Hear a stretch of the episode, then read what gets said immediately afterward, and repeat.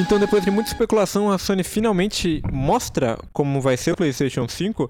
Ela já tinha falado ano passado que ia sair da E3, que não ia mais mostrar no evento, onde sempre mostra há, anos já, o, revela os consoles. E ela estava marcada para a semana passada e foi remarcada para essa quinta-feira, para ontem, quem tiver ouvindo o podcast na data que ele saiu. E finalmente a Sony fez então sua apresentação durante né, o que a gente está chamando de Summer Game Fest, esse festival de shows de jogos. Eles mostraram o PlayStation 5 e vários jogos. Eles já começaram até com um anúncio mais de impacto mostrando, relançando o GTA V. Não sei nem se dá para chamar de relançamento, mas eles liberaram GTA V, deram GTA V para jogadores do PlayStation 4 de graça. Bem interessante isso também. Eles também comentaram do fator de retrocompatibilidade do PlayStation 5, ou seja, você vai poder jogar jogos do PlayStation 4 no PlayStation 5, o que ajuda um pouco, porque um bocado dos jogos que eles anunciaram são para 2021. Uhum.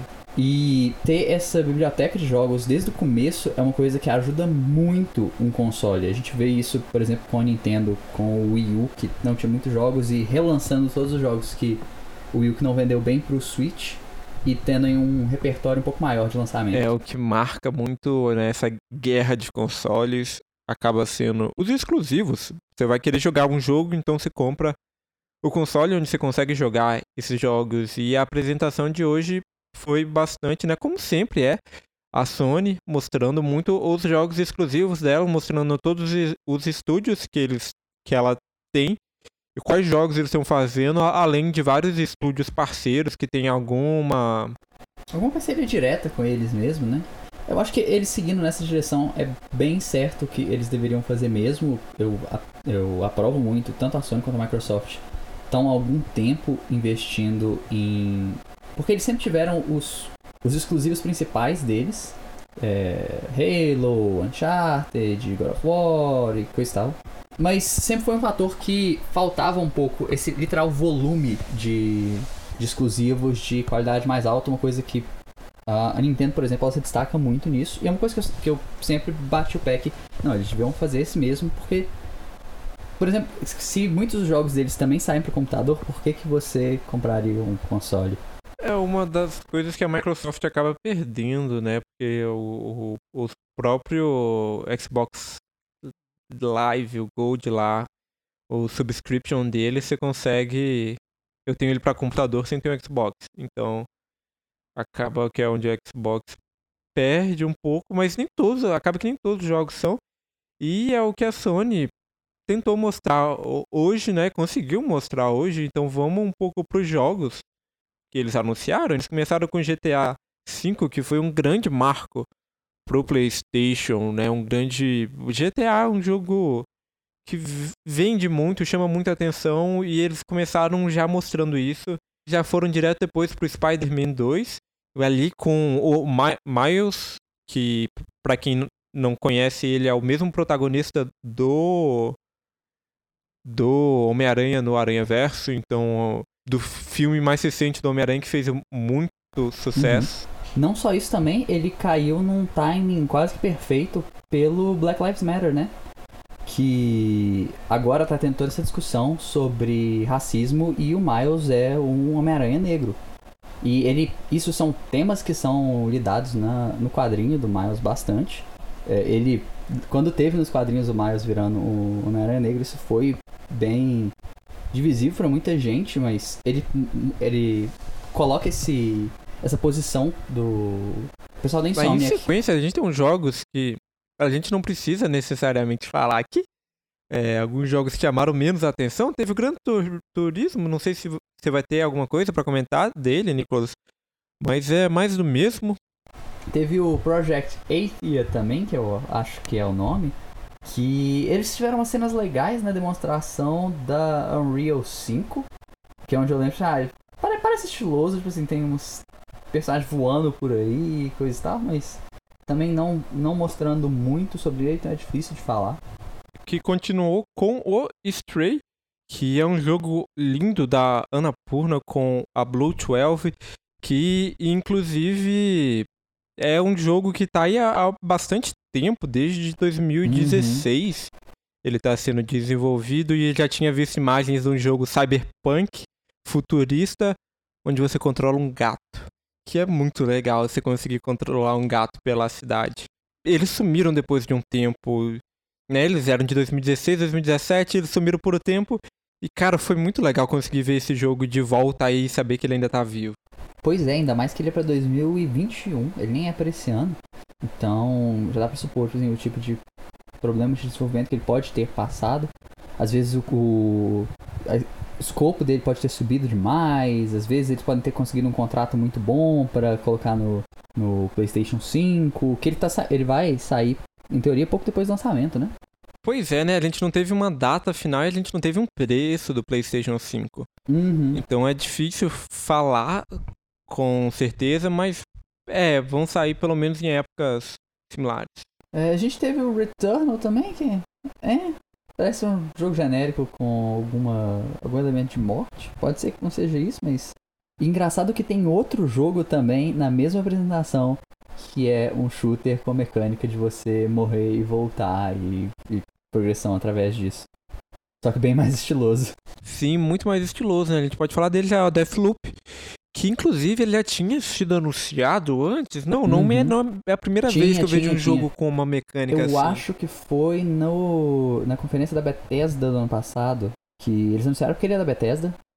É, e essa mecânica, essa, essa é a ideia. São dois assassinos que, tem, que toda vez que eles morrem, eles voltam. Eles ficam presos nesse loop constante. Mas a apresentação do jogo tipo assim, é muito legal. O, o, os, os movimentos dos personagens são bem estilosos mesmo. Então, nesse sentido, eles ganham como o jogo de você morrer e voltar. Sim, é uma mecânica interessante ainda. Teve o Kena, que foi um jogo muito bonito. Kena Bridge of Spirits, né? A ponte dos Sim. espíritos, que uma pegada meio mágica, um jogo meio mágico ali. Com ele era um dos mais estilizados, bem cartoon, bem parecendo filme estilo Como Treinar Seu Dragão, esses filmes da DreamWorks. Ele me lembrou bastante Estúdio Ghibli, na verdade. Ele me, a temática dele, o ambiente dele me lembrou muito sim, Estúdio Ghibli. É um, ambi um ambiente meio mágico. Um outro também que eu achei bem interessante foi o Ghostwire Tokyo. Caralho, que jogo estiloso! Muito bonito, muito bonito. Ele é um jogo 3D de tiro, de uma loucura, que passa em Tóquio. Pelo que eu entendi, eles recriaram a cidade de Tóquio. E ele traz lendas urbanas então, cara, Japão é um país que é mestre em criar lendas urbanas. Dá Sim. pra ficar falando horas sobre as lendas urbanas japonesas. E eles botaram isso no jogo onde eles são seus inimigos. Então você tem o Slenderman e diversas outras que estão já até na cultura pop no geral, da internet aí, né? E eles são seus inimigos no jogo e pareceu ter um gameplay muito interessante também. Mas é uma coisa legal também que ela é bem diferente do que a cultura ocidental ainda está acostumada. Tipo, o jeito que elas funcionam. Você, você tem o costume de ver isso, eles parecem assim, pode ser que você reconheça alguma coisa assim, mas é muito diferente do que a massa tá acostumada. Então ele se destaca nisso também. Elden Ring, eu já tava pensando que. Nossa, eu, eu, eu tava é... Elden Ring, Elden Ring, Elden Ring! Não, não é Elden Ring. Pera, é Demon Souls! Demon Souls! Cara, Demon Souls eu não tava esperando, eu não sabia que ia ter. Um Demon Souls visto, novo. Eu tinha visto falando no, na conferência pré. É, é, tipo, o pessoal da IGN conversando antes de ter a conferência, ele tá falando, ah, parece que tem um rumor que, que vão relançar Demon Souls, coisa assim. Então eu já tava esperando, já tava esperando, ah, talvez vá ter um, um Demon Souls da vida. No caso, ele, ele, não é uma continuação, ele é o, um remake, remaster, não, não sei qual é a terminologia certa para isso. Uhum. Mas. É tipo assim. Eles também não falaram qual que é a terminologia, né? Tipo. É. Não falaram é... se eles vão mudar o gameplay do jogo, se vão deixar mais bonito. Eu acho que não, acho, acho, que eles só vão deixar mais bonito, porque, tipo assim, o, o que eles mostraram é, tipo assim, é de um para um o, o, jeito que era. O cavaleiro gigante com o escudo, o, o cara com a foice. Então, tipo, é, eu acho. Ele me pareceu com um estilo visual diferente, na verdade. Bem diferente do que o, o Dark Souls pega. A ponto que eu não tava. A um certo ponto eu não tinha certeza se era para ser Demon Souls barra Dark Souls barra Bloodborne ou se é pra ser um jogo que é tipo. É, um jogo que é um Soulsborne da vida, que não é da From Software. Cara, teve Resident Evil também no final, que foi anunciada de um jeito bem legal, porque eu não esperava, né? Eu não sou muito jogador da franquia do Resident Evil, e aí eu tava vendo um jogo com um jogo que parecia muito interessante, uma mecânica de combate ali com bruxas, não tava entendendo muito bem nem o que estava acontecendo, tava um misterioso. E aí ele mostra o nome no final, Village. Uhum. E o Village vira sobra, né, as quatro primeiras letras formando V8 e sobra o Resident Evil 8, que é um remaster no caso, ou remake, vamos ver o que, que vai ser. É, eu, eu tava achando, tipo assim, deve vai ser um, um, um, jogo de vampiro, um jogo de bruxa, coisa assim. E aí, tipo, pera, isso é Resident Evil? What? What? E por fim também, é, como toda apresentação dessa, eles normalmente guardam o Big Hit pro final com o Horizon One Dawn, ou como o nome de verdade dele é Horizon Forbidden West, que é a continuação do Horizon Zero Dawn. Entendi o que você ah, fez ah. aí. Mas eu não achei um big hit, não, para fechar. Eu achei que eles podiam fechar, pelo menos essa galeria de jogos que eles apresentaram. Não sei, para mim ela não tem muito impacto, não. Talvez porque eu não joguei o PlayStation 4, pulei essa geração. Mas o legal foi o que veio depois, que eles anunciaram o PlayStation 5 em si. E mostraram o visual dele, que já causou muita divisão na internet. Com poucos minutos, se ele é muito feio, ele é muito bonito. É, eu, eu, eu, acho que não devia causar essa separação simplesmente porque ele é muito feio. Então, não, não tem discussão. Ele é feio, pô. Ele é maravilhoso, ainda mais se feio, você considerar horrível. o concorrente dele, o Xbox Series X, é. Que é pior ainda. Ele é um cubo, literalmente um, um, um paralelepípedo. Mas eles mostraram, eles não mostraram muito de specs.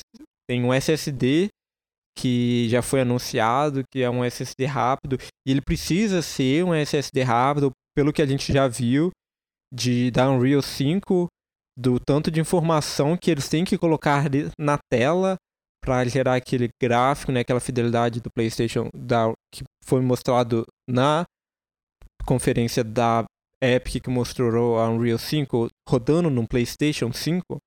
Uhum. Então SSD era uma coisa que a gente já sabia. Aí mostraram o visual dele, mostraram o controle, todos o, os periféricos. É, o controle já tinha saído há mais tempo. Não, não, e acabaram que não mostraram o preço. É, bizarramente. Que era uma parte importante.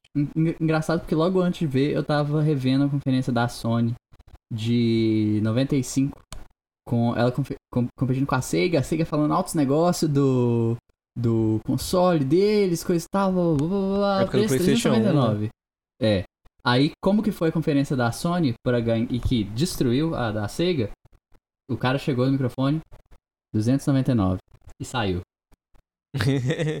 a Sony faz isso, né? Eles têm o costume de nesse quesito de apresentação irem muito bem. O, eu lembro que o PlayStation 4 ou 3 foi assim, acho que o 4 já que é, no caso já com a Microsoft e tinha. O Microsoft começou com um monte de mecânica de, tra de travar o Xbox ah, se sim. não tivesse online. E se não podia emprestar jogos para amigos. Aí a Sony foi lá e fez. Como é que você empresta um jogo para amigo para os seus amigos no PlayStation 5? Aí era um cara passando o CD para outra pessoa. E acabou. E porque o, é. era simples e, e, a Microsoft foi de um jeito diferente. Acho que até por isso que nesse ano a gente viu muito um, um certo medo. Eu achei que foi, esse ano foi arrastado para sair essa geração. A Sony anunciou primeiro algumas coisas, fez uma entrevista, se não me engano, pro The Verge no ano passado. Aí a, Microsoft anunciou algumas coisas. E aí eles foram de pouquinho em pouquinho. Tanto que nenhum dos dois até agora anunciou preço. Uhum. Acho que muito por causa disso.